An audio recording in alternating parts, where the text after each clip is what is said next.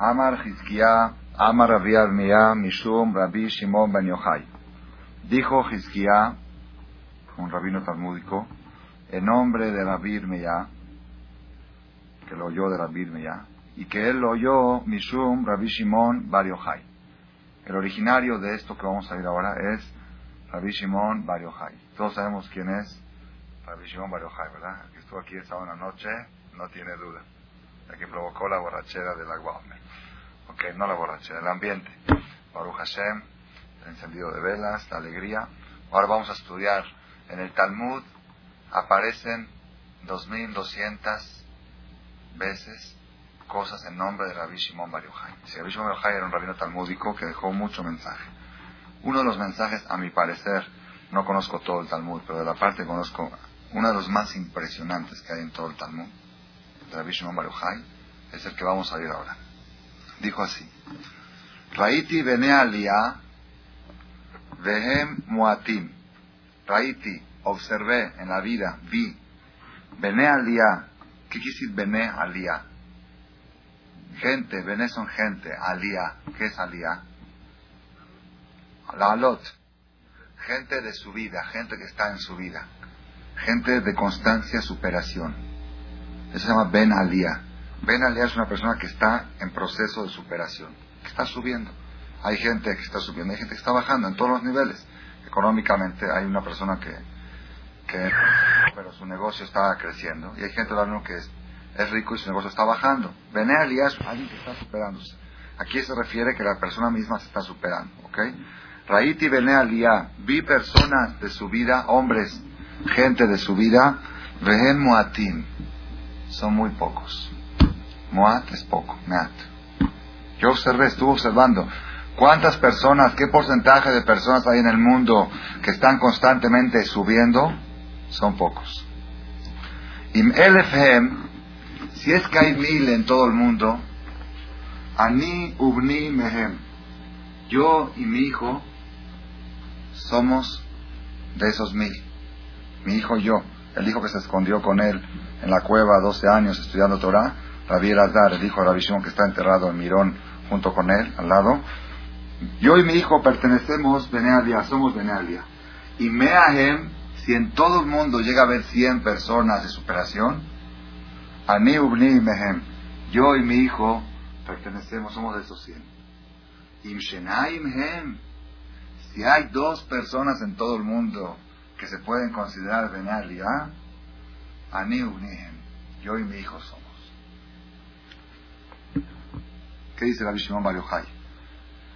Muy poca gente de superación hay en el mundo. Si hay mil, mi hijo y yo somos de ellos. Si hay cien, y si hay dos, ¿quiénes son esos dos? Mi hijo y yo. Y si hay uno, no dice. ¿Quién es él o el hijo?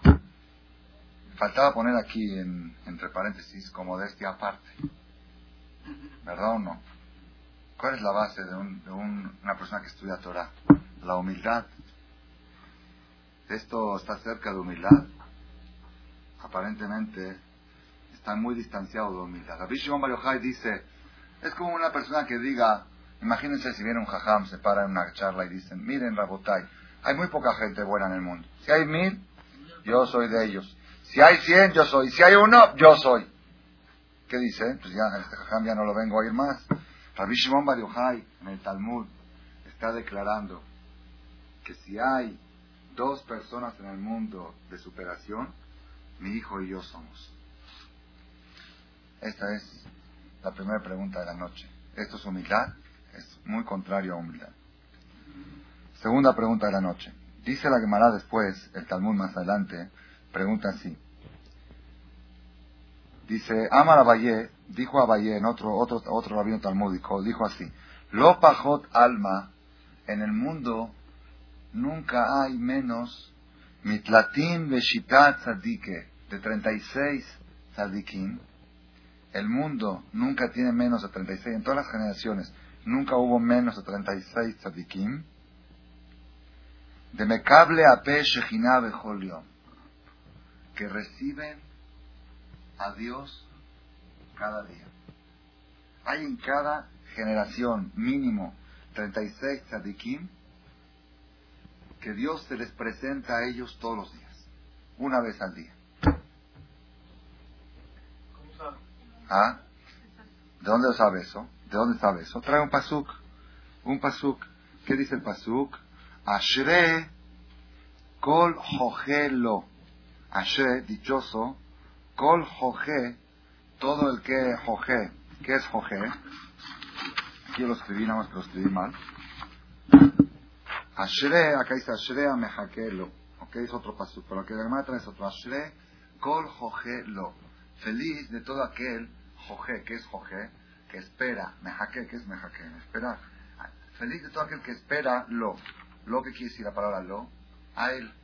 A él. ¿Cuánto suma la palabra lo? La lamed equivale a 30. Y la vav equivale a 6. Estos son 36. De aquí aprendemos que en cada generación y generación hay por lo menos 36 adikim que reciben a Dios todos los días. Dios los viene a visitar, se le presenta a ellos todos los días. Así es el Talmud. ¿Ok? Y a eso se le llama, es famoso en el texto, el lenguaje de, de la Torah, es conocido como Lamed Vav Tzadikim Nistarim. 36 Tzadikim ocultos. Así se llama. Lamed Vav Tzadikim Nistarim. A veces cuando quieren pudrir a alguien que ven que hace cosas así muy exageradas, dicen, eres uno de los 36, ¿verdad? Es decir, Lamed Vav Tzadikim, 36 Tzadikim ocultos. Ocultos quiere decir que no, no este, declarados, Tzadikim no declarados, Tzadikim ocultos. Porque ahí está que no los conocemos. Alguien puede marcar quiénes son los 36 Tzadikim que reciben a Dios todos Nadie sabe. Había un babasal. ¿Cómo? Coldor, Coldor, no hay en el mundo, no puede existir.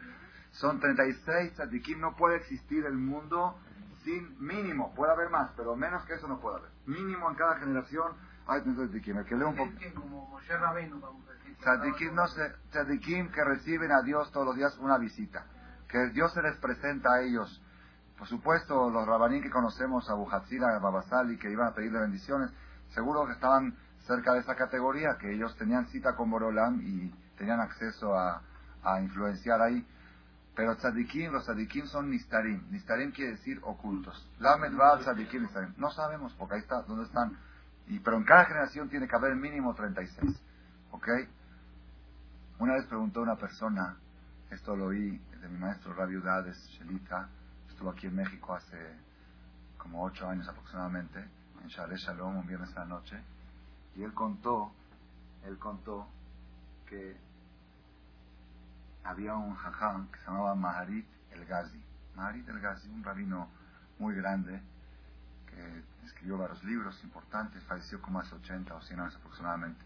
Entonces cuenta que una vez él daba clases a jóvenes de 11, 12 años, clases de Torah, de Gemara, entonces una vez él llegó a la clase y dijo, Rabotai, en cada generación y generación hay 36 tzadikim que Dios se les presenta todos los días. ¿Quién quiere ver uno de ellos? Entonces todos levantaron la mano. Pues, ¿Quién no quiere ver? Todos levantaron la mano. Un niño no levantó la mano. Dijo, ¿qué? ¿Tú no quieres ver? Dice, no, quiero ser. no quiero ver uno, quiero ser uno de ellos. ¿Ok? Eso está relacionado con el tema que vamos a hablar ahora en la conferencia. Entonces, porque, le preguntó, dijo el Rabás, preguntó, ¿y por qué los tzadikim tienen que ser mistarim? ¿Por qué tienen que ser ocultos? ¿Por qué no pueden ser manifiestos? ¿Por qué, tienen que ser ocultos? ¿Por qué no hay en cada generación 36 tzadikim, candiles, luminarias, que dice aquí la casa, uno de los 36, como los, los disquetes que ponen 36 diagonal 1, 36 diagonal 2. Este es Jajam 36 diagonal 1. Este es, Yani es uno de los 36. ¿Por qué no? Ser oculto. ¿Por qué? Entonces el Rab explicó así.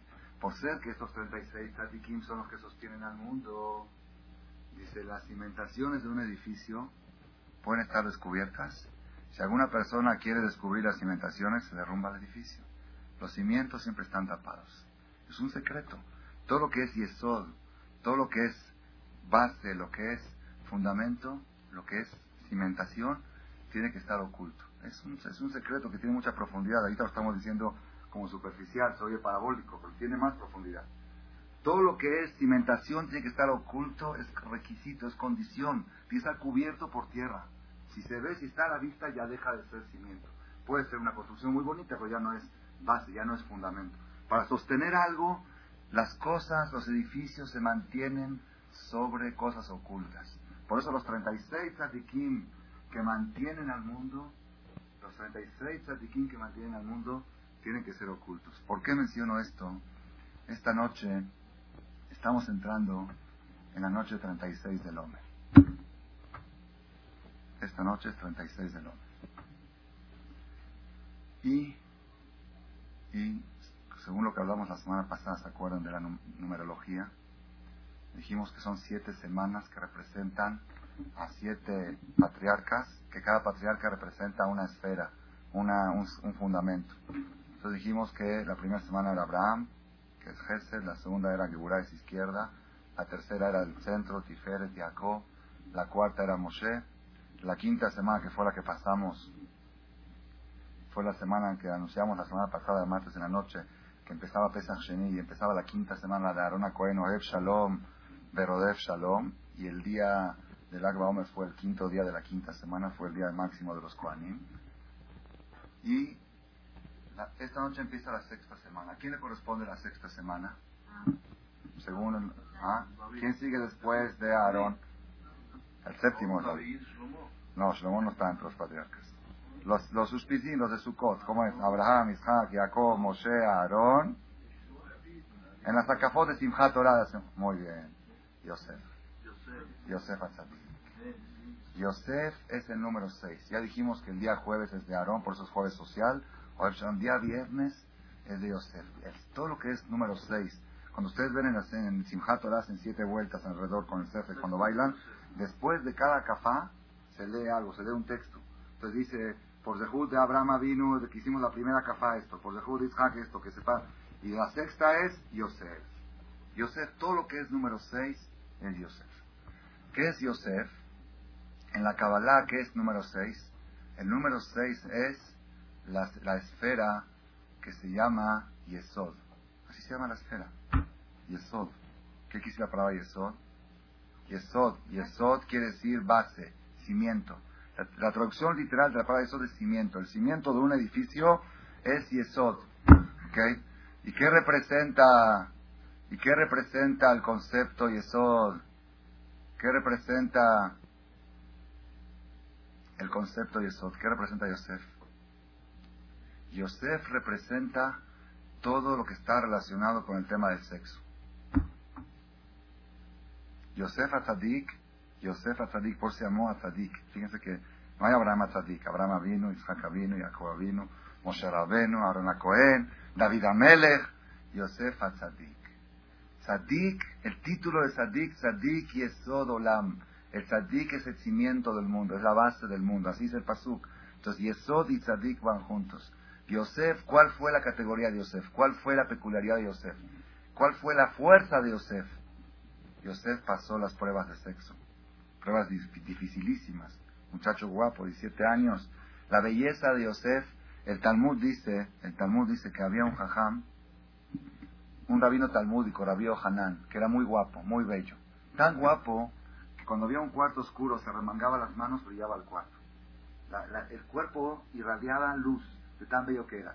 Dice el Talmud que si ponen a Rabí Hanan, ese rab guapo, ante Yosef, parece un chango ante una persona. Así dice Talmud, que la belleza de Yosef ante Rabí Hanan que iluminaba el cuarto es como la del chango ante una persona. Yosef era una belleza que las mujeres de Egipto en el desfile militar, cuando Yosef llegó a ser rey de Egipto a los 30 años, pasaba con el desfile militar, las chavas se paraban en la muralla, se quitaban las joyas y se las aventaban, nada más para que levante los ojos para verle sus ojos. Yosef iba con los ojos para abajo ni siquiera se asomaba, las levantaban sus joyas. El Talmud dice que todas las mujeres reglaban cuando pasaba Yosef, de, la excitación, manchaban, de tanta excitación. Era la belleza de Yosef era algo impresionante y él se mantuvo en un país de pura inmundicia sexual. Egipto era el símbolo de, la corrupción sexual. Yosef, traicionado por sus hermanos, vendido de esclavo.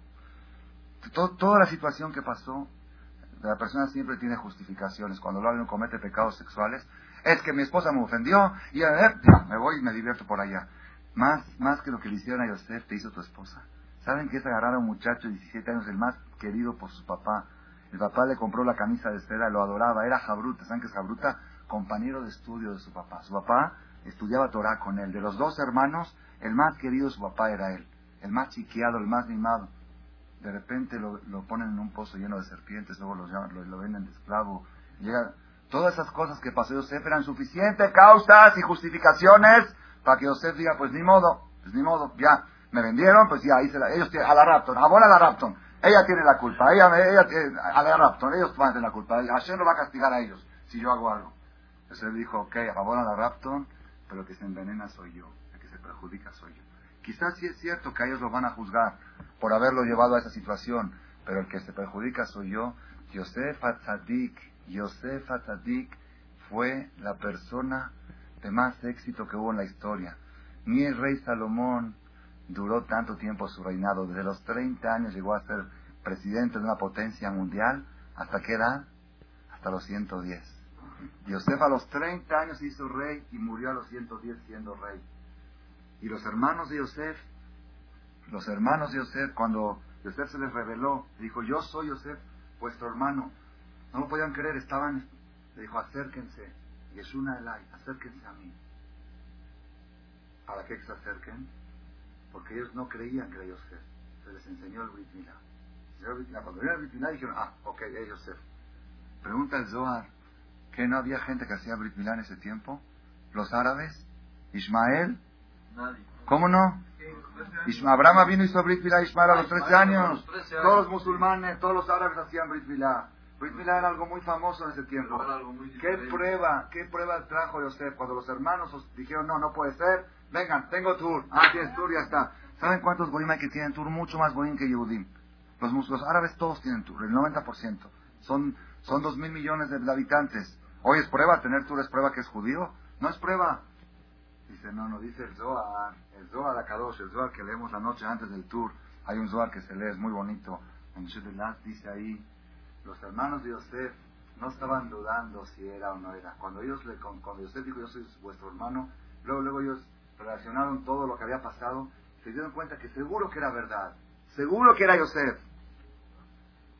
¿Por qué? Le vieron la cara, le vieron las facciones. Yosef tocaba la copa, cuando no sabían que Yosef tocaba la copa y decía, son cuatro madres, dos matriarcas y dos concubinas.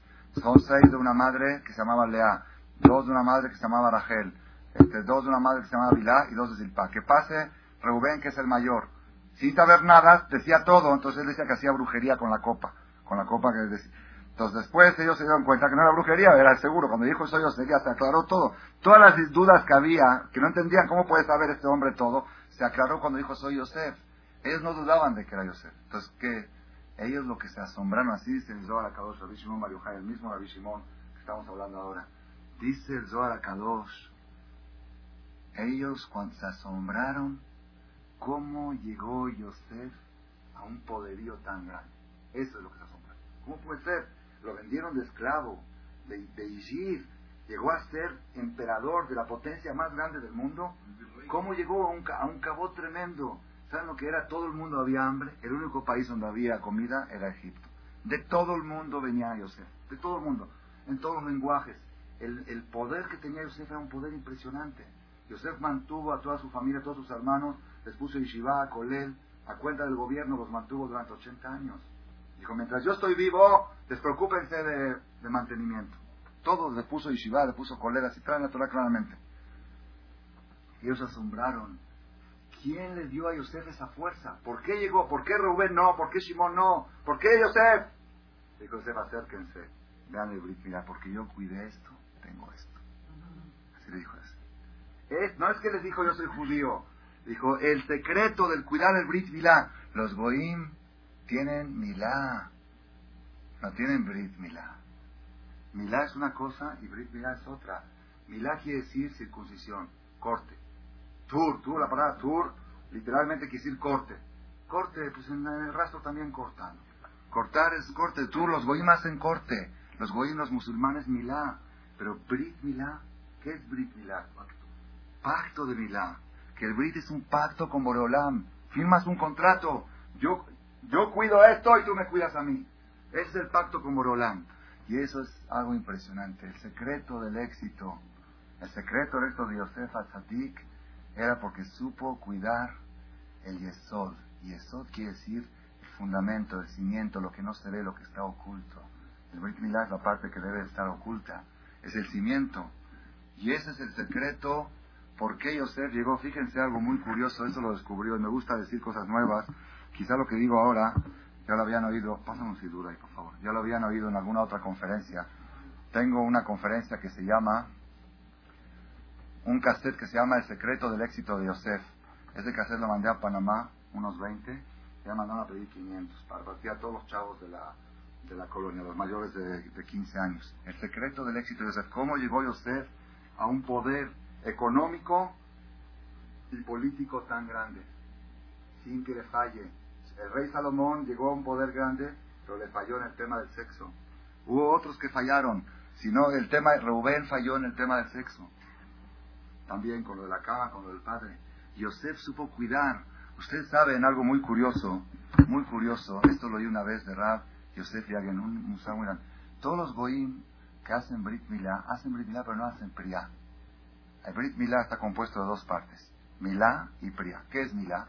Milá es cuando cortan y Priá es cuando le agarran otra piel que tiene una piel delgada y lo dan vuelta así y lo ajustan. Los goyim nada cortan, cortan ya, no agarran esa piel y la doblan. Entonces, ¿qué diferencia hay? Porque yo, esto, nunca lo había sabido, lo, oí una vez de Rabia me gustó mucho. Dice, los goyim, los musulmanes que se hacen tour, después de un tiempo van creciendo y se va cubriendo otra vez la orla. Se tapa otra vez, ya no se ve que tienen tour. Pero esto se ajusta de una forma tal que siempre se vea que está tureado, que está cortado. Entonces, ¿qué quiere decir? ¿Qué quiere decir? Dijo Musan. Dijo, los goyim cortan una vez, se terminó el Yehudí, todo el tiempo mantiene cortado, mantiene el pacto, lo conserva el Brit Milá. Ese es el secreto de, por eso se llama pacto de Milá, no es Milá, no es cortar, es Brit Milá. En, el, en la escala del 7 que estamos hablando ya varias semanas, el tema de 1, 2, 3, 4, que es un tema muy interesante, después de contar el Homer, que son 7 veces 7, el Homer son 7 veces 7, y el día 50 es el día de la entrega de la Torah, leemos dos, dos este, salmos, perdón, dos rezos, uno es salmos y otro es rezo. Estos dos salmos tienen cada uno siete versículos. Cada uno tiene siete versículos. Uno es la Nasea Minginot de Moshe Elohim y otro es Ana Bejoa Gedulat y Mineja. Aquí están los dos que vemos. Este tiene siete y este tiene siete. El de Ana Bejoa todos lo conocen porque es el que decimos antes de dormir, que cada noche le toca uno. La primera noche se repite Ana Bejoa tres veces. El lunes Kaberinat, el martes Nagibor. ¿Ok? Entonces hoy que estaba leyendo el Homer, que entramos en la sexta semana, que quiero ver qué pasú corresponde. ¿Qué pasú corresponde a este día? Entonces en el primer rezo dice algo increíble, increíble. El sexto versículo es Eretz Natená Yebulá Elohim Elohim. La tierra dio su fruto.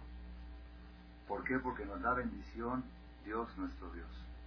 La verajá de Boreolam, el fruto de la tierra, el éxito, el éxito económico, el éxito en toda la tierra, en lo terrenal, depende del número 6. Si el número 6 está bien cuidado, viene la verajá de Dios. Y si ese número 6 está flojo, viene lo contrario de verajá. Después en el texto del otro rezo, ya el mensaje viene más escondido. Dice, Yahid Ge, Yahid Dios, Yahid Dios es uno. Ge, ¿qué es Ge? Ge, cuando un papá está orgulloso de su hijo, dice Ge. Está Ge, Ani Ge a la Bensheli. Yo estoy, como dicen, me siento halagado de tener un hijo así. Yahid Ge, la ameja pene a tu pueblo, dirígete, Zohre Kedushateja, los que recuerdan tu santidad. Los que recuerdan la santidad Kedusha, todo lo que es la palabra Kedusha. Cuando ustedes vean la palabra Kedusha, está relacionado con el sexo. Kedusha Tabrit. Eso es la noche de hoy, la noche 36 del Homer, que estamos entrando en la sexta semana. Es cinco semanas y un día, que si estamos entrando en la sexta semana. Es la semana de Yosef. Hoy es Yevargenu. Yevargenu, Elohim, Elohim, Yevargenu. La bendición de Boreolam empieza esta semana relacionada con el tema este, el tema de Yosef Atzadik. ¿Qué es Yosef? Yosef en la Kabbalah representa Yesod. Yesod quiere decir base, base quiere decir fundamento. Dijimos que los fundamentos, las, bases, ¿dónde van? Las bases van escondidas, los cimientos. Fíjense que la palabra cimiento y simiente están muy parecidas. El semen, ¿de qué viene la palabra semen? De simiente. Aunque una se escribe con C y otra con S. Pero viene de la, es la misma raíz. El cimiento de un edificio y el cimiento de un hombre están relacionados. En la Kabbalah es la palabra Yesod. Yesod, esta semana, toda esta semana es Yesod. Hoy fue Gesed Yesod. Desde el primer día de la sexta semana es Abraham de Yosef. Mañana es Isaac de Yosef. El otro día va a ser Jacob de Yosef. El tema este, la semana esta es una semana extremadamente importante. Y por eso empecé con esta parte del Talmud que dice que en cada generación hay 36 tzadikim ocultos. Esta noche es 36. No es, no es casualidad que es la misma cifra. 36 tzadikim ocultos hay en cada generación. ¿Por qué ocultos? ¿Por qué ocultos? Porque el, lo que mantiene al mundo depende de cosas ocultas y no de cosas manifiestas. El Brit Milá es una de las cosas que deben de estar ocultas y eso es lo que mantiene al mundo. Vamos a, Tengo yo una pregunta, ¿ok? Todo eso que dije ahora fue en carácter introductorio, no es el tema principal de la conferencia. La pregunta es esta. Entonces ya tenemos la primera pregunta de Rabbi Shimon Bar que dijo que yo soy si hay dos personas en el mundo buenas, yo y mi hijo, ¿ok? Que hay como de este aparte. Segunda pregunta, cuando quiere el Talmud decir que hay 36 tzadikim, encontró un pasuk. ¿Qué dice el pasuk? Mejaqelo. Feliz de aquel que espera a lo. ¿Qué es lo? Lo es 36, ¿no? Lo es 36, suma 36. De aquí ponemos 36. Tengo una pregunta. ¿No hay otra palabra lo en toda la Torah? Yo busqué en la computadora y se cansó de buscar hasta que me dio el resultado. La palabra que más existe en la Biblia es la palabra lo. Lo, lo es a él. Lo, lo, lo con Vav, a él. Está lleno de cosas de lo, lleno de versículos preciosos. ¿Qué, qué, qué, qué tiene este versículo? Ashreame Jaquelo. ¿Qué está escrito aquí en este? ¿Por qué agarraron esta palabra lo? Que agarren cualquier palabra lo de la Biblia y que digan lo, 36, tzadikim. Aquí no dice tzadik, no dice acá que son tzadikim. Aquí hay algo, Rabotai, algo que necesitamos, necesitamos, este, quiero desarrollar en la conferencia de hoy, es el tema principal de la clase de hoy. El Talmud dice, en otro, otra parte del Talmud, dice así. Es un tema mamás nifla, nifla, maravilloso. De veras que dai, es que dai analizarlo, tomarlo en cuenta. Ustedes saben que nosotros contamos, todos sabemos, contamos Sefirat Omer. Sefirat Omer. ¿Por qué se llama Sefirat Omer? Contar el Omer. En realidad, Sefirat Omer quiere decir la cuenta para recibir la Torah. Esa es la cuenta. Estamos contando, faltan tantos días como que tú le dices a un hijo, a tu hijo, le dices, el día tal, te voy a comprar una bicicleta, por ejemplo, que está muy deseoso de ella, que dice, papá, faltan ocho días, papá, faltan siete días. Así, están ansiosos, ¿ok? Entonces así, acabó el dice, el día Shavuot, voy a entregarle la Torah, faltan tantos días, pasaron ya tan... ¿Por qué quise la palabra Omer? ¿Qué es Omer? ¿Qué es Omer con Ain? Omer con Aleph es dijo. Es decir, ¿qué es Omer? Amar. ¿Qué es Amar? No es nada. ¿Qué es la palabra Omer? ¿Ah? No. Omer. Omer es una medida. Es como decir kilo. Como inch. O como kilo. O como... Una medida onza. Como una onza. Omer es una medida bíblica. En la Biblia se ve a Omer, Asirit, Efahu. El Omer es equivalente al décimo de una Efa. Equivale a tantos kilos. Y la cuenta de la onza. ¿Qué tiene que ver la cuenta con, la, con el Omer? ¿Por qué? Porque en Pesach, se traía un sacrificio, un sacrificio que se llama Corbana Omer. ¿Qué era el sacrificio ese? La nueva cosecha, la nueva cosecha que crecía en, la primavera empiezan a crecer, se cosechaba una medida que se llamaba Omer, una medida, y se traía al Bet Amigdash agradecimiento a Dios por la cosecha, y ese corbán se traía el segundo día de Pesach. O sea, a partir de ese día empezamos a contar, por eso decimos Sefirata Omer, la cuenta desde el día del Omer, pero no tiene nada que ver, no tiene nada que ver, estamos contando para recibir la Torah. Antes, ¿por qué lo llaman el Omer? Porque de casualidad salió que ese es el día en que se empieza a contar. Y, todos sabemos el Homer y el Homer. ¿El Homer? ¿Qué es el Homer? El kilo, el kilo, el kilo. ¿Qué tiene que ver el Homer? Rabotai no. Badai seguro que aunque aparentemente no tiene ninguna relación, tiene una relación muy estrecha. Muy estrecha. La filosofía de lo que estamos haciendo en la cuenta del Homer al concepto de la palabra Homer. En el Bet Mikdash, en el santuario, se traían sacrificios, se traían sacrificios de animales y también se traían sacrificios de qué? De harina. Corban Minha, Minja era solet, belulaba harina refinada, mezclada con aceite y se vertía vino. Eran tres cosas, era la carne animal, era vegetal el este y el aceite de oliva y el vino. ¿ok? Todos los korbanot, todos los sacrificios que se traía de harina tenían que ser harina de trigo refinada. ¿Por qué harina de trigo? Harina de trigo es mucho más importante que harina de cebada. Harina de trigo es comida de la persona. Harina de trigo refinada. Había solamente, solamente, había un corbán, un sacrificio de harina que era harina de cebada y no de trigo. ¿Cuál era? Cuando una mujer era sospechosa de infidelidad a su marido, ¿qué se hacía con esta mujer? Sospechosa no es marido celoso, no. Sospechosa es cuando la vieron a esa mujer que estaba en situaciones sospechosas con otro hombre y el marido le advirtió, no acepto que estés con ese hombre en esas situaciones. Y ella volvió a estar con él en una situación sospechosa, entonces ya había testigos de que él había advertido de antes. Entonces, ¿qué hacían? Hacían la prueba del fuego. ¿Se acuerdan cuál es la prueba? La prueba de Sotá. Sotá. ¿Qué es Sotá? Se la traía al Bet se la traía al, al templo. El Cohen Gadol, el sacerdote supremo, el mismo que en Kippur entraba al lugar más santo, escribía el nombre de Dios con sus manos en un, una un pergamino, el nombre de Hashem, agarraban agua del agua que corre por el Betamikdash, agarraban tierra del Betamikdash, la mezclaban la tierra con el agua, y agarraban el nombre de Dios que estaba en el pergamino y lo diluían en el agua. Lo ponían dentro del agua hasta que el nombre se deshacía dentro del agua y le daban de tomar ese agua a la mujer. Si esa mujer,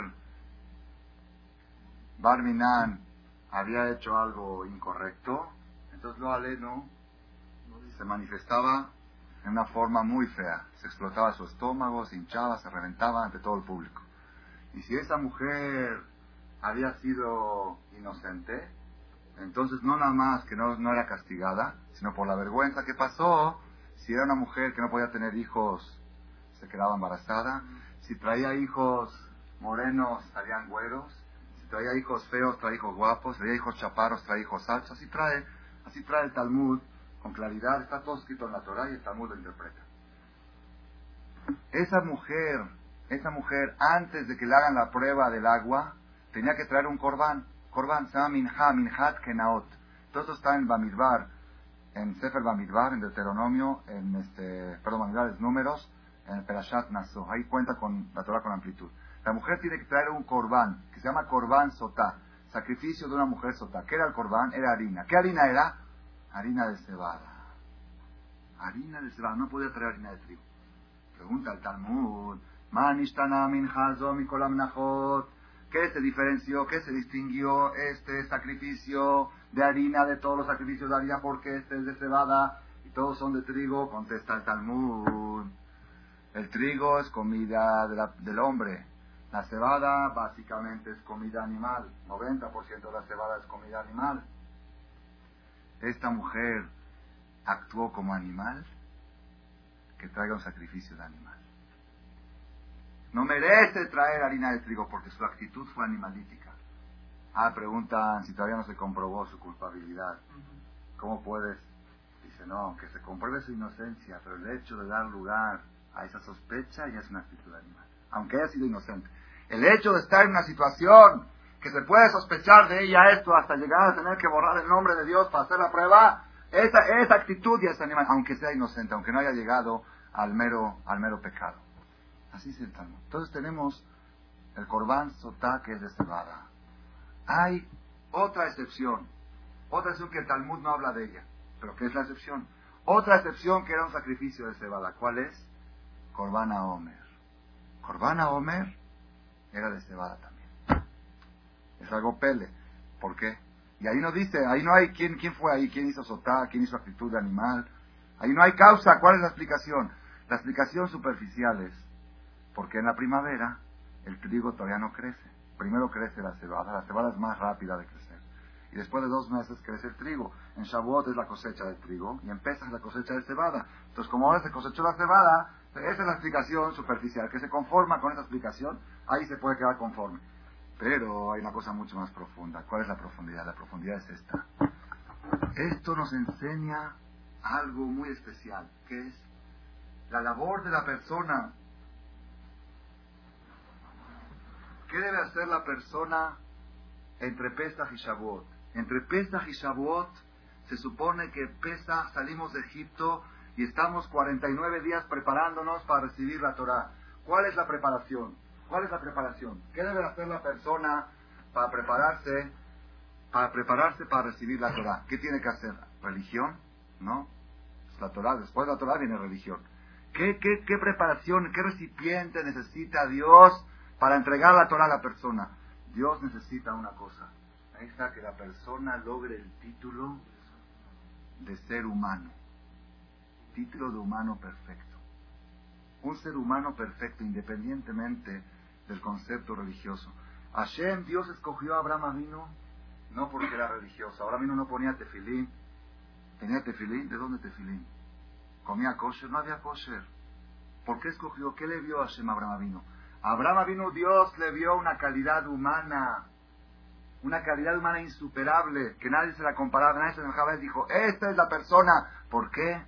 Porque la religión, la Torah fue dada para personas y no para bestias. Si la persona no tiene conducta humana perfecta con sus semejantes, con su mujer, con su matrimonio, si la persona no sabe llevarse en la vida como ser humano, si la persona es un potrito, la Torah no fue dada para potros. Imagínense un burro poniéndose tefilín o un, o un camello poniéndose tefilín. No, la Torah no está para zoológico. La Torah está para seres humanos. Primero tienes que confirmar tu categoría de ser humano. Si tú eres ser humano, cuando llega Shavuot, cuando llega Shavuot dice Dios, bueno, a ver, ¿qué hiciste siete semanas? ¿Te hiciste más humano? Ahí va más Torah. ¿Te hiciste menos humano? Va menos Torah. No hay Torah, la Torah está hecha para seres humanos. Dice la Torah, Anshe Kodesh, quiero hombres santos. Hombres santos, no animales santos. Quiere Hashem Anshe. Primero sé Adam, Kodem Kol en Adam, mi maestro Rabades perdón, el Rabbi 10 de Ben David, cuando era yo más, más chiquito, en la Yeshiva en Argentina, decía, afuera ponen un cartel, Yeshiva, con el nombre, ¿no? Él no ponía Yeshiva, ponía Bet Haroshet fábrica de seres humanos. Así le llamó a la Yeshiva. Si la Yeshiva es fabricar a un ser humano, agarrar a un ser humano con malos hábitos, con malas cualidades y transformarlo, hacerlo educado, hacerlo respetuoso. Eso es Ben Adam, hacerse Ben Adam hacerse persona. Ese es el trabajo. Por eso en Pesach traemos sacrificio de cebada y en Shavuot traemos sacrificio de trigo. ¿Qué representa eso? En Pesach, nosotros, la, labor, el trabajo de Pesach a Shavuot, ¿cuál es? Es ir superando el nivel animalítico y llegar a un nivel humano, que merezca llamarse ser humano. Esta es, ese es el trabajo de estas siete semanas. Entonces yo quiero agarrar un punto, un punto en lo que se distingue el hombre del animal. Uno de los puntos que se distingue el hombre del animal, que si nosotros logramos antes de Shavuot asumir este mensaje y adoptarlo y adaptarlo a nuestra vida, de veras, de veras la persona puede hacer un cambio radical, puede encontrar en forma espontánea esa cosa tan preciosa que se llama felicidad. La persona se puede dar cuenta ¿Qué es lo que lo está estorbando para no disfrutar de la vida? Quiero transmitir este mensaje de Hashem, que Hashem me ilumine para transmitirlo con la claridad posible, con la brevedad y con los ejemplos de la vida real. ¿Cuál es una de las cosas básicas que distinguen a un animal de un ser humano? Ese es el punto que quiero desarrollar ahora, que es el principal tema de la plática de hoy. Dice el Talmud, dice el Talmud, en Masejet Tamid, página KFG 28, columna 1, dice así. Rebi Omer, Rebi dice, Ezohi derech yeshara shiaborlo Adam. ¿Cuál es el camino yeshara? El camino derecho, correcto, derecho, yashar, que debe escoger. Si la persona quiere buscar un camino derecho en la vida, sin curvas, sin pendientes, sin que tenga caídas, sin que tenga tropiezos, sin precipicios ¿Cuál es el camino derecho que debe escoger la persona en la vida? Fíjense, no está hablando de religión. Ahí te van a ver que no está hablando de religión. Está hablando de Derech Yeshara, camino, conducta. Derech Yeshara, ¿cuál es? Dice así. Algo, algo muy difícil. Dice así. ¿Cuál es? Yehav et atojajot. Yehav et. Que ame los reproches. Que ame los reproches. ¿Por qué? Cuando hay reproche en el mundo. Bendición viene al mundo. Bienestar viene al mundo. Todo lo bueno viene cuando hay reproche. Como dice el Pasuk, Trae un versículo de proverbios que se aprende de ahí, que cuando hay reproches en el mundo, hay verajá en el mundo. Revi, Revi Udan así, el que hizo la Mishnah, hace dos mil años aprox, dice, si tú quieres saber el camino derecho, el camino del éxito en la vida, ¿sabes cuál es? ¿Sabes cuál es? ama los reproches. Que la persona busque hay un otro lugar que dice en Masejet Avot, Pirkei Avot de Rabbi Natan, que es lo que se estudia entre Pesach y Shabbat, dice así, Ehov et usna et ameshabchim. Ele le olam yeviuja, vele le deraon olam yolijuja. Se ama a los que te regañan y odia a los que te alaban. Porque los que te regañan te van a llevar a la perfección eterna. Y los que te elogian, los que te elogian cuando haces una travesura, son los que te hunden para siempre. Esos que te aplauden cuando estás haciendo algo malo, odialos, aléjate de ellos. Y busca a aquellos que cuando estás haciendo algo malo, te llama la atención. Si tienes un amigo que cuando van a comer juntos empiezan a hablar, empiezan a hablar de algo y dicen, no, la sonará, no hay que hablar de la gente, la sonará. Sabes que ya es sangrón, ya la próxima ya no me invites, ya, sabes que no se puede hablar cuando está él, todo el tiempo que es haram, que es haram. Ama a los que te reprochan y odia a los que te aplauden. Los que te aplauden no te dan ningún beneficio. El mejor regalo, el mejor regalo que le pueden dar a una persona es un buen reproche. Es una enseñanza. Es algo ni flan ni flan, es algo más impresionante. Había, el Talmud cuenta, perdón, esto no es del Talmud, un relato verídico. Había un rabino muy grande, como hace 200 años, se llama Sifte Cohen. Hizo un libro, se llama Shah, Sifte Cohen. Este rab, este jajam, le pagaba un sueldo a una persona sencilla del CNIS, le pagaba un sueldo especial para que cada vez que lo veía haciendo algo no bueno, que lo regañe. Pagaba un sueldo, no sé, dos mil, trescientos al mes. Eh, tú eres mi policía, cuando ves algo que me equivoco me tienes que regañar. Una vez el jajam llegó tarde al rezo. En vez de llegar al rezo a las siete y media, llegó cuarto para las ocho. Llegó el jajam, se puso el tefilín, alcanzó al minián, nos salteó, llegó al minián. Acabando, este no le dice nada. Lo mandó a llamar al jajam, le dijo, oye, ¿Para qué te pago sueldo? Ya no te voy a pagar. ¿No viste que llegué tarde? ¿Por qué no me regañas? Dice, no, jajam, ¿cómo? ¿Cómo te voy a regañar? Jajam, me da pena que jajam llegó tarde. Dice, entonces, ¿para qué te pago? No te voy a pagar tu sueldo. Dijo, no, no, no, yo vivo de eso. Ok, regañan. Dijo, no le da vergüenza, usted un jajam, tiene que ser el ejemplo, tiene que ser el ejemplo de todo. El primero que tiene que llegar es el jajam. ¿Cómo es? Tú le dijo, dijo, oh, Baruch Hashem, te voy a subir el sueldo. Después le dijo a Jajam, ok, nada más quiero explicarte lo que pasó. Se me levanté a las 3 de la mañana a estudiar Torah. A las 3 de la mañana hice Tikkun Hatzot, estudiar Torah. Y como a las 6 de la mañana, 6 y media, estaba profundizándome en algo de Maimónides muy profundo y estaba muy complicado. Por más que le busqué, le busqué, le busqué, no le encontraba la, la lucidez para entender esa parte de la Torah. Estaba yo tan angustiado porque no, por todos lados puse de acá, pedite y limpa, entender, no, no, no se me abría la mente. O sea, a las 7 de la mañana, 7 y cuarto, me quedé dormido de las primeras me quedé dormido y me vino Maimónides en sueño. Y me explicó toda la filosofía de lo que yo estaba estudiando. Con una claridad, con una luz. Cuando ya me desperté eran 25 para las 8, me vine volado y llegué cuarto para las 8 al 15. Entonces preguntó, preguntó mi maestro Rabades, dice, un jajam de la categoría que Maimónides le viene en sueño a aclarar sus dudas. ¿Necesita alguien que lo regañe? al revés la cosa. Porque era, porque ponía a gente que lo regañe, por eso llegó a esta categoría. ¿Qué quiere decir? Porque hay un secreto, un secreto, mamás, increíble en la vida. ¿Cuál es el secreto? El secreto es quién es la persona exitosa en la vida y quién es la persona fracasada. ¿Quién es? ¿Cuál es el secreto? Hay un solo secreto. Aquella persona que tiene el concepto de superación constante, aquella persona que todo el tiempo está buscando la superación, esa es la persona de éxito. ¿Por qué? Todo lo que le pasa en la vida es una oportunidad para superarse. Y aquella persona que dice, yo así soy, así soy, que la sociedad me acepte como soy. esa persona es la que está destinada a las angustias constantes. ¿Por qué? Porque la sociedad no, no lo acepta como es. Rabotai, pongan atención. ¿Cómo se escribe, cómo se escribe la palabra behemá, animal, en hebreo? Behemá. Behemá, la palabra behemá, si ustedes la dividen en dos, eh, se corta dos, es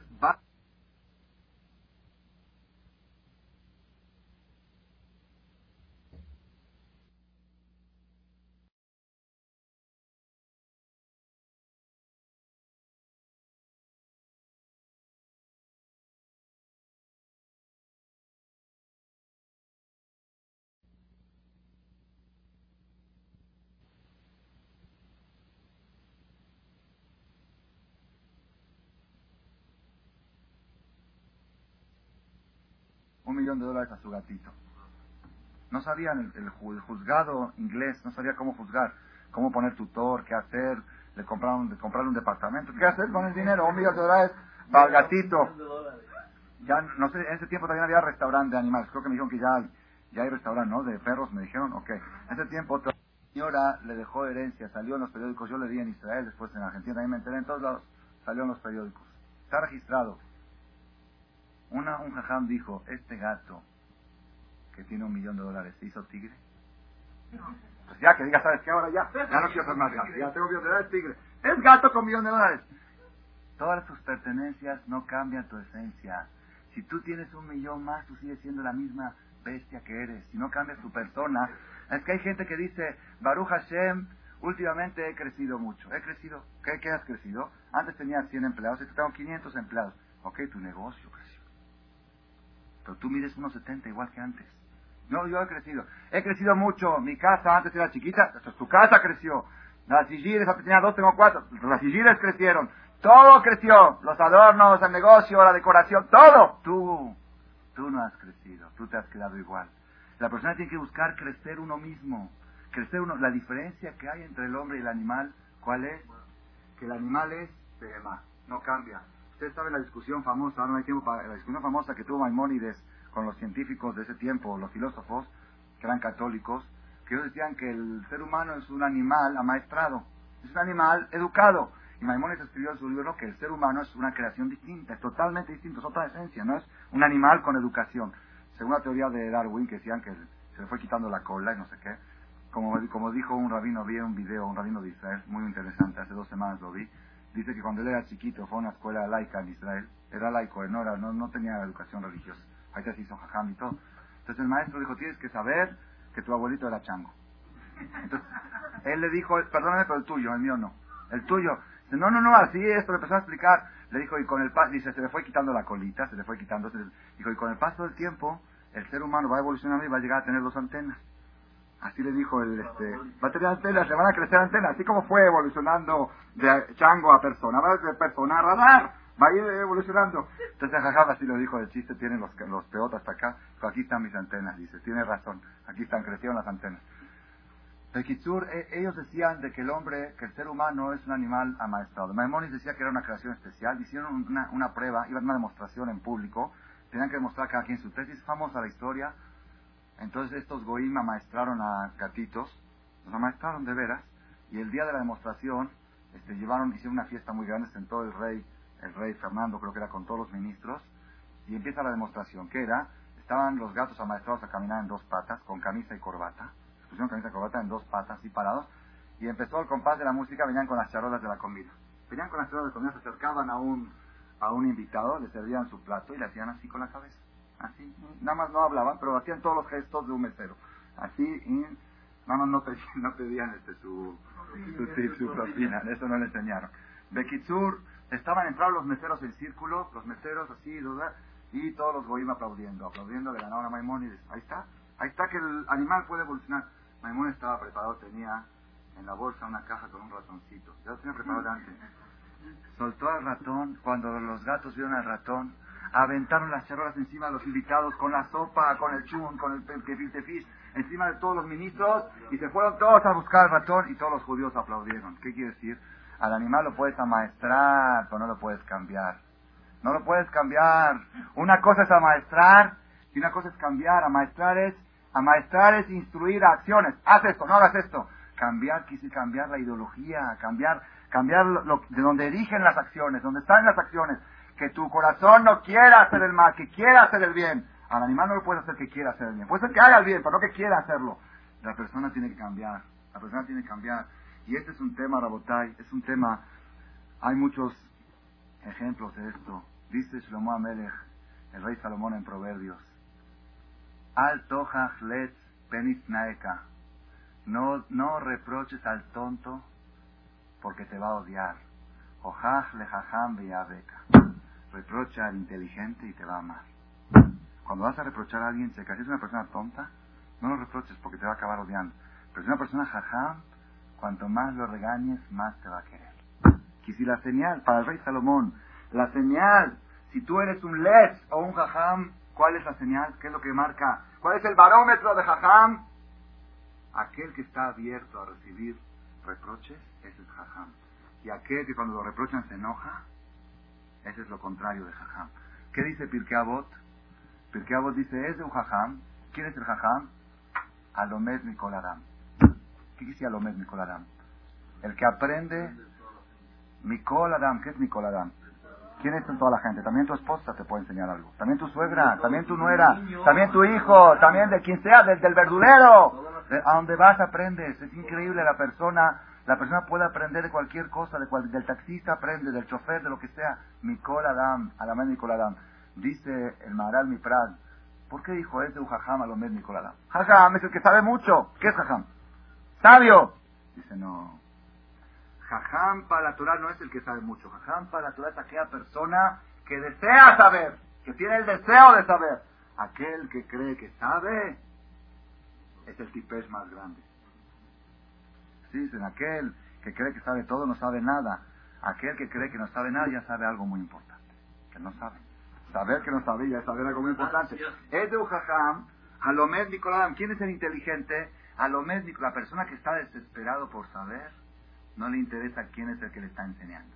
Miren qué mensaje.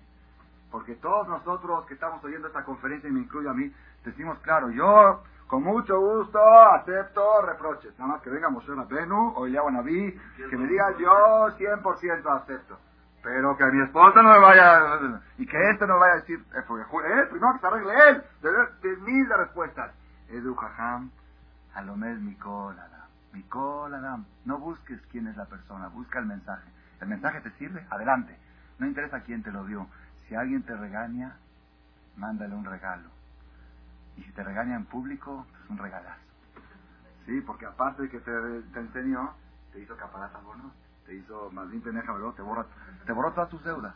Imagínate si alguien viene ahorita, de todo lo que debes a tus proveedores, en ceros te lo pone. ¿Qué dices? Un, un regalazo, ¿verdad o no? ¿Qué? te borró todos tus pecados, todo lo que tienes, todas las cuentas que tenías y quizá tienes que pagarla con enfermedades y con problemas, te las borró con esa, con esa regañada en público que te hizo. Eso es Rabotai, esto es, esto es, ese tema, lástima que no hay tiempo para extenderlo. Lo que marca la diferencia, yo les digo esto porque matrimonios enteros se destruyen por este motivo. Matrimonios enteros. Si supiera, si supiera el hombre Qué regalo tan precioso es tener una mujer regañona. Si supiera el hombre eso, entonces estaría el hombre bailando de felicidad. De veras, de veras, la persona necesita buscar, necesita buscar a alguien que lo ponga en su lugar. Necesita buscar a alguien, un amigo muy cercano, decirle, te pago dinero, cuando ves que me equivoco, dímelo, no que no te dé pena, y dímelo con, con, con agudeza, así, dime, humíllame, que estoy equivocado. Porque a veces alguien te reprocha y así para que no te enojes te dice, mira, quizá tendrías que ver y que pensar y que esos reproches no dejan nada. Los reproches que dejan son los que te sacuden. Dicen, eres una bestia lo que estás haciendo. Contrata a alguien para que te diga eso. Contrata a alguien para que te regañe en forma humillante y págale dinero. Es muy difícil, es muy difícil. Yo traté de buscar, nadie está dispuesto a hacer ese trabajo. ¿Verdad o no? Nadie está dispuesto. Busqué, busqué, ofrecí mil pesos, ofrecí dos mil pesos, ofrecí cinco mil. Nadie está dispuesto. ¿Para qué tienes que buscar si lo tienes al lado de tu pareja? Tu mujer la tienes 24 horas, todo el tiempo, por teléfono, en vivo, en directo, en todo. Haces algo, es algo increíble. Para la mujer, todo lo que haces está mal. Todo lo que haces está mal y cuando le fallas una vez, siempre eres el mismo. Todos los días llegas temprano, un día llegas tarde, es que tú siempre llegas tarde. La mujer es la de los siempre. Y eso es, ese es un, regalo precioso que Borolam le dio al hombre. Un regalo precioso. Nada más que lamentablemente no lo sabemos aprovechar. No sabemos, nos enojamos, nos molestamos. Yo tuve un caso, tuve un caso aquí en México. Un señor, una pareja que no los conozco más que de Kipur a Kipur. Vienen de Kipur y no es que van a otro knis. Al único knis que van es aquí, de Kipur a Kipur. Vienen, rezan aquí, suben al Sefer, compran eso. Okay. Una vez era en la mitad de año, no tenía nada que recibo una llamada telefónica, eran 11.55 de la noche, yo llegaba a dar una conferencia, y era Rosjodes, y mi esposa prepara una de carne, porque es Rosjodes, me preparó de carne, estaba yo haciendo Netilat y Alain para decir a Motzi, entre la Netilat y la Motzi suena el teléfono. ¿Quién es? Urgente, esta señora. Y, y, y, ok, dije a Motzi, ok, atiendo el teléfono, que es, véngase rápido, mi marido me está matando. Me está matando a golpes, véngase rápido. ¿A dónde, cómo, dónde vive usted? ¿Cuál es su dirección? de Kitsur, dije, bueno, ahorita voy en cinco minutos. Qué rápido, ok, cinco minutos. Llego en cinco minutos, ya estaba ahí la suegra, y estaba esto, en base, en pijama, un relajo. Lo, estuve hasta las tres de la mañana. ¿Cuál era, cuál era la, la, eh, la reclamación del hombre contra la mujer? Contra la mujer. El hombre le dijo, después de tanto dar vuelta y contar cuentos y cuentos, ya quiero buscar el meollo del asunto. Le dice el hombre a la mujer, tú a mí no me vas a cambiar. Yo así soy. Le dije, ella a ti no te va a cambiar, pero tú tienes que cambiar. ¿Por qué? Porque el que dice yo así soy, se puso automáticamente en categoría de Behemá. Behemá es gatito. El ser humano, yo digo esto, el ser humano, Ben Adam, ¿saben qué es Ben Adam? El hombre, la persona siempre dice yo así era. Era, era. Era antes, era hoy, soy otro. Lo que soy hoy no era ayer. Ayer yo era un poco menos educado, hoy soy más educado, era más, menos bueno, eso es más bueno. La perfección debe de ser constante. Bene aliyah, ser bene aliyah, lo que dijimos al principio de la conferencia. Haiti bene aliyah, vi gente de superación, vemos a ti. ¿Cuál es la señal? ¿Cuál es el barómetro si tú eres un ben aliyah, una persona de superación, o una persona de lo contrario de superación? ¿Cuál es el barómetro? ¿Cómo, cómo estás predispuesto a recibir reproches? ¿Cómo? Si estás dispuesto, ¿cómo? Ay, si te enojas, seguro que es si no te enojas pero te molestas, también estás. Y amar los reproches, buscarlos, buscar a alguien, buscar algo. La persona, yo a veces digo, es un poco difícil lo que estoy diciendo ahora, pero yo a veces sí lo siento y se lo pido a Borolam. Le digo, Borolam, Dios, un favor te pido. Un favor te pido. Cuando me equivoco, demuéstrame. Lo peor que le puede pasar a un ser humano es que haga errores y que le vaya bien en la vida. Es lo peor que le puede pasar. ¿Por qué? Porque dice, si estaría tan mal, ¿por qué me va tan bien? Pues tiene razón. Si sería, si es cierto que lo que estoy haciendo está mal, ¿por qué mira mi negocio cómo va? Mira todo cómo va bien. Es lo peor que le puede pasar a uno. La persona tiene que pedirle a Borolam, nada más manda mensajes leves, ¿no? Mensajes fáciles. Y Hashem manda leves. Si tú estás receptivo a los mensajes, Hashem no tiene que mandarte golpes fuertes. Así con una ponchadita de llanta ya dio el mensaje. Es que no quería que vaya a este lado. Y si los mensajes vienen sencillos, si la persona es terco y terco y terco y viene un mensaje y dice, no, la ponchadita es por el mecánico y la otra es por el este, y a todo le busca su explicación, se tiene que venir sacudidas fuertes. No hay que esperar sacudidas fuertes. Si tú tienes las antenas paradas, si tienes el radar preparado para oír los mensajes pequeños, lo vas a encontrar cada día. Pídele a Boreolam, si me equivoco, no me dejes persistir en mi equivocación. Demuéstrame que estoy equivocado para que yo cambie. Cada día la persona tiene que buscar superar, mejorar, buscar algo. ¿Cómo es el mensaje de hoy? Pirkei vos dice, ama a los que te regañan y odia a los que te elogian. Hoy, ¿cómo es la sociedad? Ama a los que te elogian y odia a los que te reprochan. Si viene un jajam de esos que vienen a veces y dan conferencias, como le llaman aquí, que espantan, no los pájaros espantan, hay espantapájaros seres humanos no existe espantar. ¿Qué se espanta? Están diciendo algo. Si es verdad, tómalo. Si no es verdad, recházalo. Espantan, espantan, espantan. ¿Te está diciendo una mentira? No le hagas caso. Si es verdad, pues óyelo. Los doctores también espantan. ¿Qué escriben los doctores? Fuma, se va, léelo, estudialo. ¿Estás de acuerdo? Repruébalo. Espantan, espantan. ¿Qué se espantan? ¿Es un pájaro que te espantas? Llega Jajamín, llegas a una conferencia, este Jajam habló duro. ¿Habló duro? Ya no voy más. Eso es odia a los que te reprochan. Van a otro jajam, este jajam que dice, todos son buenos, todos son berujim, sigan así, Dios los quiere, no importa, pórtense así, no pasa nada. Esos jajamim, escápate, escápate. Por eso nada más quieren ganar popularidad, quieren ganarse a la gente, no quieren corregir a la gente, no te quieren. Miren que el rey Salomón en Proverbios dice una frase, miren, todo lo que diga el rey Salomón háganle caso porque tuvo experiencia. Es de los hombres más expertos que hubo en la historia. ¿Qué dice Salomón? ¿Qué dice el rey Salomón? Yo sé que es antipedagógico lo que estoy diciendo, pero así lo dice él. Es claro. José Shirtos no. El que priva el látigo de su hijo es porque lo odia. El que le priva el látigo. José Shirtos, Shevet es látigo. El que le priva el látigo a su hijo es porque lo odia. Veo a Boy el que lo quiere, Shijaró usar lo humilla, lo regaña, si lo quiere de veras el bien de él. No, Jazito, déjalo que se duerma un poco más, que no vaya al Knis. Jazito, Jazito, Jazito, Jazito. Al final acaba lo aleno haciendo Jazito a los padres. Así es la realidad, así es la realidad. Si quieres, si quieres que tu hijo crezca, dijo el rey Salomón en otro lado, en Proverbios, Tojajá, Megulá, Abam, Sutará, es preferible un reproche abierto que un amor oculto. Es el rey Salomón. La manifestación de que alguien te quiere es cuando te... A veces la persona, la Gemara en Masejet Makot dice algo durísimo. Masejet Makot dice el Talmud, ahorita no hay tiempo, pero habla de algo que es relacionado con la halajá. Dice, ¿qué tiene que hacer un papá que tiene un hijo muy bueno? Muy bueno. Por más que lo quiere regañar, se porta bien, todo bien. Calificaciones 10, respeto 100, todo, todo bien, bien, bien, bien, bien. ¿Qué hace? Dice el Talmud que le ponga una trampa, que caiga para que le pegue. Una vez en la vida.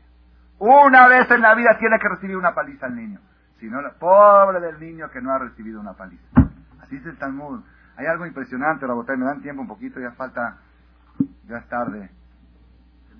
Seena urena benotzion bamelech sheitera beyom hatunato beyom simchat ¿Conocen esta frase?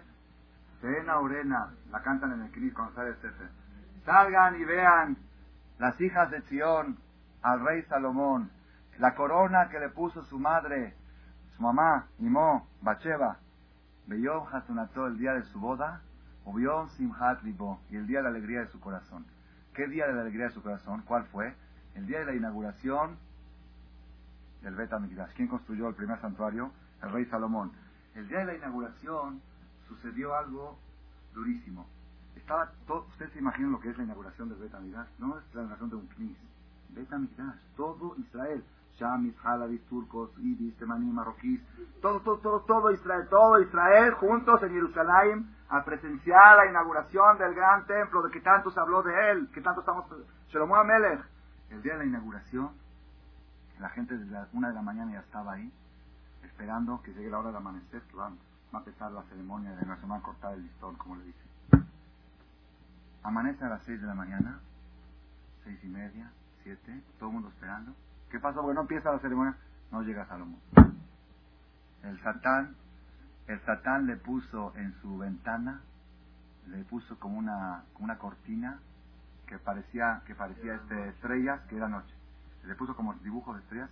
Salomón volteaba y decía, ah, todavía es noche, seguía dormido. Ah, todavía es noche, seguía dormido. Eran las 8 de la mañana, ya hacía dos horas que estaba todo el mundo ensolándose ahí en el cóctel, en la entrada y el rey no empieza la fiesta. Y ah, vayan a despertarlo. ¿Quién se atreve? Al rey. Para mí no falta respeto. Nadie se atreve. ¿Quién va? La mamá. Llega la mamá. Llega la mamá. Le dice, Salomón, toca la puerta. Salomón, Salomón, Salomón. Estás loco. Todo el mundo está esperando afuera y tú estás aquí, no sé qué, no sé cuándo. Bekitsur, ¿qué pasó? Es que es temprano. No, como el día está todo el mundo. Bekitsur se vistió rápido. Salomón, se imagina, Jaldito, se lavó la cara todo rápido. Llegó allá antes de que empiece la inauguración, así está el, el, lo amarró, le amarró las manos y los pies la mamá a una columna del Bet agarró la shehata, la chancla, agarró la chancla y le empezó a dar.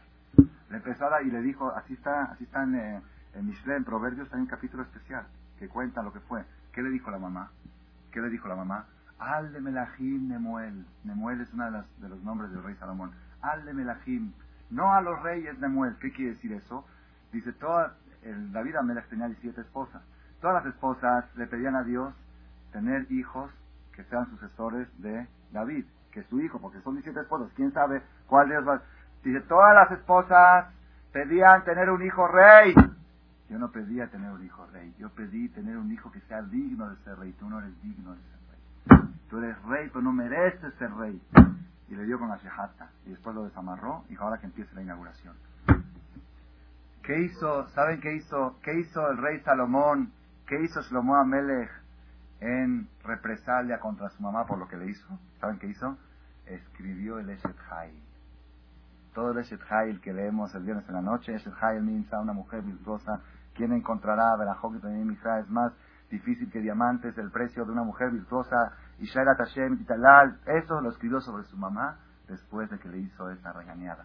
Y eso es lo que dice el cantar de los cantares. Vayan a ver al rey Serena Morena, al rey Salomón, la corona que le puso su mamá. Beyom Hatunato, sin qué corona, ese regaño que le dio, esa es la corona. Lo coronó, ahí lo hizo rey. Cuando él se quedó callado y aceptó el reproche, ahí recibió el título de rey. Eso es algo y por eso digo, si supieran los hombres, cómo le dicen las mujeres al marido, mi rey, mi rey, mi rey, el hombre se hace rey cuando recibe los reproches de su mujer. Ahí, ahí recibe el título, ahí recibe la corona cuando sabe quedarse callado, quedarse callado, y a veces, aunque no tenga razón, aunque no tenga razón, leí algo, leí algo ahora, hoy, hoy lo leí y me quedé impresionado, impresionado, impresionado, impresionado. Vale la pena toda la conferencia para lo que voy a contar ahora. Quizá algunos de los presentes todo lo que he mencionado lo hayan oído, pero esto creo que nadie lo oyó, porque yo tampoco nunca lo había oído, por primera vez lo vi Había un jajam, un rab muy grande, que se llamaba Nodá Biudá. No da viuda es su libro, él se llamaba, no me acuerdo su nombre, la vieja, sí, la vieja hace como 200 años. Estaba en Praga, en la ciudad de Praga. Escribió un libro que se llama No da viuda, un libro muy famoso. Este rab muy grande tenía una hija única, una hija única, muy buena y todo, y él le quiso buscar al mejor jajam de toda Europa. Encontró un rab que se llamaba Shlomo no sé qué, no me acuerdo el apellido, que hizo un libro que se llama Hemdat Shlomo. El Hemdat Shlomo era yerno del Nodá Viuda. ¿Ok? Y hizo una boda muy grande y todo. Este Hendat Shlomo, después de casado, creció, creció y ya llegó a ser rabino de una comunidad. La esposa tenía una costumbre.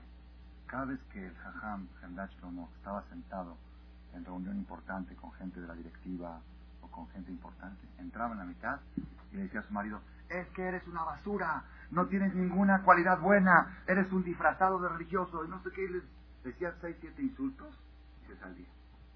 Y el jajam se quedaba callado y la gente se quedaba. después, después ya se acostumbraron, dijeron ya, ya sabemos que es una mujer canida que está media, media mal de la cabeza o, o mala, o es una mujer mala. ¿No dicen que todo el que tiene una mujer mala no entra al infierno?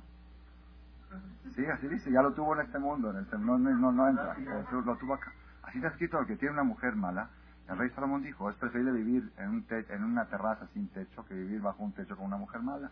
¿Ok? Él, este, dijeron, ni modo, capaz, ah, bueno, le tocó una mujer, Jadito le tocó una mujer de veras mala, que entre a una junta de, gente importante y le diga groserías. Ya se acostumbraron, hasta la gente la rechazaba a ella. Estaban en la calle como casi querían escupir, ¿no? Porque le faltaba respeto a su marido y a Jajam de la ciudad. Después que murió, cuando murió Jajam, el día de su entierro estaban todos llorando. Agarraron su, antes acostumbraban a llevarlos en cama, no en cajón, en camilla. En su camilla todos como que, ella como que estaba llorando por el fallecimiento de su marido, y todos como que se, como que, que, está llorando, si, si siempre lo, lo menospreció, ¿qué está llorando? Ella se acercó al féretro y dijo así, dijo, tú y Dios son testigos de que el día que nos casamos tú me pusiste esa condición, que te casas con la condición que de vez en cuando me tienes que humillar en te tengo que humillar en público para que no se te suba el orgullo. Y más cuando tomaste el puesto de rabino del templo, tú tenías miedo que se te suba el orgullo y me pediste de favor que cada tanto te humille en público. Tú eres testigo y si para comprobar que es verdad, quiero que asientas con la cabeza, que hagas una señal con la cabeza muerto. Así se destaparon del talet y la cabeza del muerto hizo así. Que era verdad, algo impresionante, impresionante.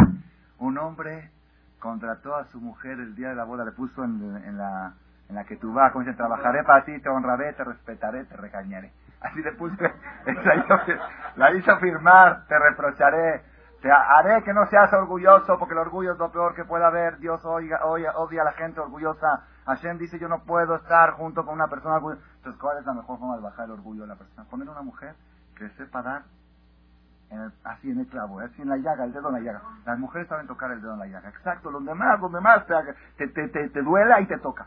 Y yo estoy dispuesto a todo menos que me toque ese punto. Y eso es lo que Hashem quiere, que te toque ese punto y que te humilles, por supuesto, y la mujer no tiene superación.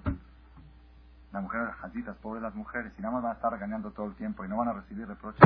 Rabotai, si las dos partes, si en la pareja, el matrimonio entrarían los dos con este, con este mensaje. ¿Cuál es el mensaje? Raiti Benealia, vi gente de superación y son pocas.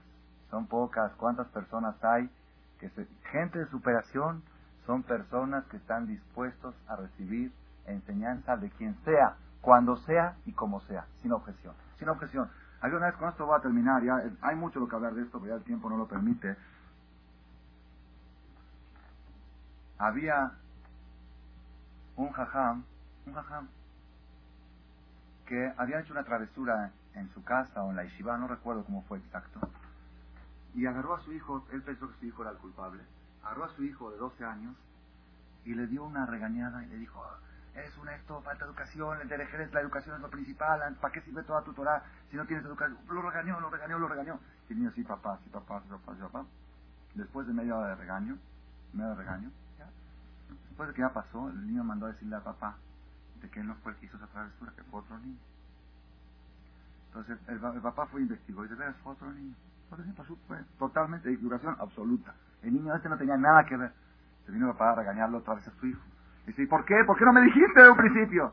Dice, si tengo una oportunidad en la vida de recibir un reproche tuyo, lo voy a perder. Dijo, yo sabía que no me correspondía ese reproche, pero si tengo la oportunidad de que me regañen es bueno, es, es, es verajá, es verajá al mundo, lo dimos a, cuando hay reproche en el mundo, hay verajá. Mejor me quedo callado, recibo el reproche y después te mando a decir de que yo no fui para que estés contento de que yo no fui. Pero yo ya, ya gané, ya gané, recibí tu reproche. Rabotai, esto es, esto es, dijimos vamos a contestar. Rabbi Shimon Bar Yochai, Rabbi Shimon Bar ¿qué estaba diciendo? Si hay dos en el mundo buenos, mi hijo, mi hijo y yo, ¿qué quiere decir? Miren, miren qué, qué filosofía tan bonita, Rabbi Shimon Bar Yochai. Ustedes cuando van a salir de esta conferencia van a decir, pues es imposible ser así. Imposible. Ya, no se puede. ¿Cómo se, decir a la esposa, ¿sabes qué? Cada vez que veas, humíllame. Cada vez que me regañas, un regalo. Trae un reloj de oro, unas flores porque te regaño. No se puede. no se puede. No se puede rabotar Emoatim. Emoatim. Bene la gente de superación constante son muy pocos. Dijo Rabbi Shimon Bar a mí no me interesa ser de los pocos. No me molesta ser de los pocos. Fíjense que hay gente que le gusta pertenecer a una comunidad grande.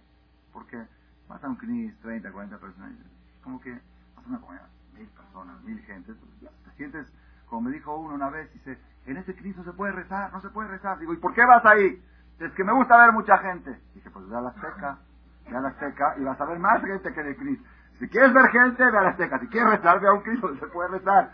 A la persona le gusta le gusta sentirse respaldado por, por mucha gente. Así somos, yo pertenezco a una comunidad grande, fuerte. Dijo la Shimon Mario Jai, yo vi la comunidad de Bene Día, la comunidad de la gente de superación constante, son muy pocos. Si son mil, yo pertenezco a esa comunidad. No porque son mil, digo son pocos. Si quedan cien en esa comunidad, sigo perteneciendo a esa comunidad. Y si esa comunidad al final tiene dos integrantes, yo y mi hijo nada más, nadie, nadie va con esa idea, sigo perteneciendo a esa comunidad. Y no digo que que yo estoy bien, todo está mal. Yo tengo nada más una filosofía en la vida, superación constante. Si la gente está en contra de esta filosofía, no me interesa. Si la gente no lo entiende, dice, está loco, mira Mejnun, su esposa le grita y se queda callado. Vas con los amigos, ¿eh? y de repente la esposa le está diciendo algo, ¿cómo te me callas? estará como campeona? Que digan lo que quieran, Muatim. Si hay dos en el mundo de esta categoría, yo y mi hijo, es suficiente. Para mí una comunidad de dos personas no me molesta, pero yo sé que estoy superándome constantemente. Eso es esa es la lucha que tenemos que hacer nosotros desde Pesach a Shavuot. Salir de la categoría de Behemá y llegar a la categoría, salir de cebada y llegar a trigo. Cebada es, yo soy así, que mi esposa me acepte como soy. Y trigo es, yo era así, hoy soy mejor por dejud de mi esposa. Porque ella me está enderezando. Y no importa, a veces uno dice, no, es que ella lo hace con maldad, ella lo hace con saña. No importa si es la esposa, si es la suegra, si es la... quien sea. Tú aprende, tú me, mejórate. Y si no tienes nada que aprender, el quedarte callado es una terapia, es un ejercicio. Cuando la persona se queda callado, una vez me dijo mi maestro Rabades, dice, Bishvili, para mí quedarme callado a las ofensas es un deporte. me dijo, es un deporte. ¿Ustedes vieron los que cargan pesas? ¡Ah, qué pesada, qué pesada! Bueno, ven que te ayudo, ven que te ayudo. No, no me ayudes, si me ayudas ya no sirve. El chiste es que yo la cargue y que se refuercen mis músculos. Cuando te ofenden y te quedas callado, si el otro no tiene razón para nada, aunque no te dé ningún mensaje y no aprendas nada, está totalmente equivocado y es puro egoísmo lo que te está diciendo. Pero tú te quedaste callado y hiciste ejercicio. Tu alma se reforzó, ya eres una categoría más alta. Esto es, esto es, con esto voy a terminar, con esto va a terminar. Rabotai, quiero contestar esta pregunta. Dice la Gemara, en cada generación y generación hay 36 tzadikim, 36 tzadikim que reciben a Dios una visita de Dios todos los días. En cada generación hay mínimo 36 tzadikim ocultos, mistarim. ¿Por qué ocultos? Dijimos, ¿por qué ocultos? Porque todo lo que es cimiento, todo lo que es base, todo lo que mantiene edificios, tiene que estar oculto. El Brit Milá, el día 36, hoy que es la sexta semana, Empezamos con eso, el Brit Milá es lo oculto, es el cimiento del éxito de la persona. Esa es la relación de lo que estamos hablando. Cada generación tiene 36 tzadikim, 36 tzadikim ocultos. Ocultos. ¿Qué son tzadikim ocultos? ¿Saben qué son ocultos? Ocultos son lo que pasa entre ti y tu mujer. ¿Quién en el mundo lo sabe? Cosas que no se anuncian, no se publican. Lo que pasa en la recámara cuando ella te grita. ¿Cómo actúas ahí? Si te quedas callado, ella, no lo publica y tú menos tampoco. Solo Borolán sabe. Las personas que están superándose constantemente en su recámara, en su intimidad, Tzadikim y Tarim. Ahora, ¿de dónde aprendemos esto? Dice, Ashre Amejakelo, feliz de aquel Mejaque que espera, que ansía llegar a ser uno de los 36 Tzadikim. ¿Están oyendo? Cuando ustedes oyen 36 Tzadikim, Ah, quiero ver uno. A ver, ¿dónde hay uno? ¿Dónde hay uno? Mejor sé uno. Es lo que contamos del niño. Dijo, yo no quiero ver un tzadik. No quiero ver tzadikim. A todos les encanta ver. Mira, este era el jajam este era el el otro era el otro. Y tú, yo, este, este, este, es como el papá que le dijo a su hijo, así decía mi maestro, un papá, un papá parsi, de los que son codos, así que hacen vacilada. Le dijo a sus hijos, si se portan bien, toda la semana, el fin de semana los voy a llevar a ver cómo la gente come helado. de premio. Nosotros nos gusta ver, mira este sadik, mira este jajam, mira este religioso, mira qué bueno, mira cómo disfruta, todo miran. ¿Y tú qué? Asre, feliz de la persona, me jaque lo que espera ser uno de los 36, que diga, ¿por qué yo no puedo ser uno de los 36? Eso es buscar superación. Todos nosotros, cualquiera de los presentes, si está escrito, yo ya no puedo ser uno de los 36, ¿por qué? Porque ya soy manifiesto, tiene que ser oculto cualquiera del civil, los civiles tienen más chance de recibir a Dios que los hajamim. Los hajamim tienen problema, una de las condiciones es que sean ocultos, Tadikim y Tarim. Tenemos que aprovechar a Botay ahora, estamos en la sexta semana del Omen, empezando la sexta semana. ¿Qué vamos a aprovechar? Empezamos con Yosef Atadik. Yosef Atadik es Yesod, Yesod quiere decir los cimientos. Los cimientos es, dijimos, lo oculto, Shemir Brit el asunto de Brit el sexo que hablamos. Y el punto principal que la persona salga de la categoría de animal y se convierta en ser humano. ¿Cómo uno se convierte en ser humano? En el momento en que la persona deja de decir así soy, así soy, y dice así era, así era, tengo que mejorar cada día, en ese momento la persona sale de animal, sale de Behemá y se convierte en Adam, y cuando eres Ben Adam, Akadosh Baruj te va a entregar la Torah y te va a dar todas las bendiciones. Amén. Amén.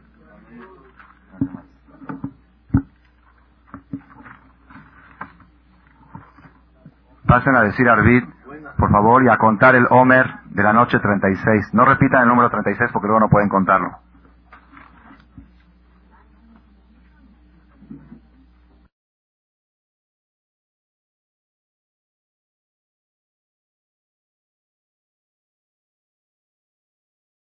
Gracias por su atención a este Shiur del Rav Malek. Les recordamos que pueden visitar la nueva página de shemtov.org en el internet www.shemtov.org. Actualmente la página cuenta con varias secciones. noticias sobre las actividades de Shem a nivel mundial, escuchar o bajar las últimas conferencias del Rab Malek, escuchar o bajar la alajá del día, imprimir o estudiar desde su computadora la perashá de la semana, estudio diario de Gemara, Daf Yomi en español, sincronizar su iPod con podcast, un manual para crear su propio CD de las conferencias que existen en la red, adquirir libros con entregas internacionales con la metodología del Rav Malek de español, fonética y hebreo simultáneamente,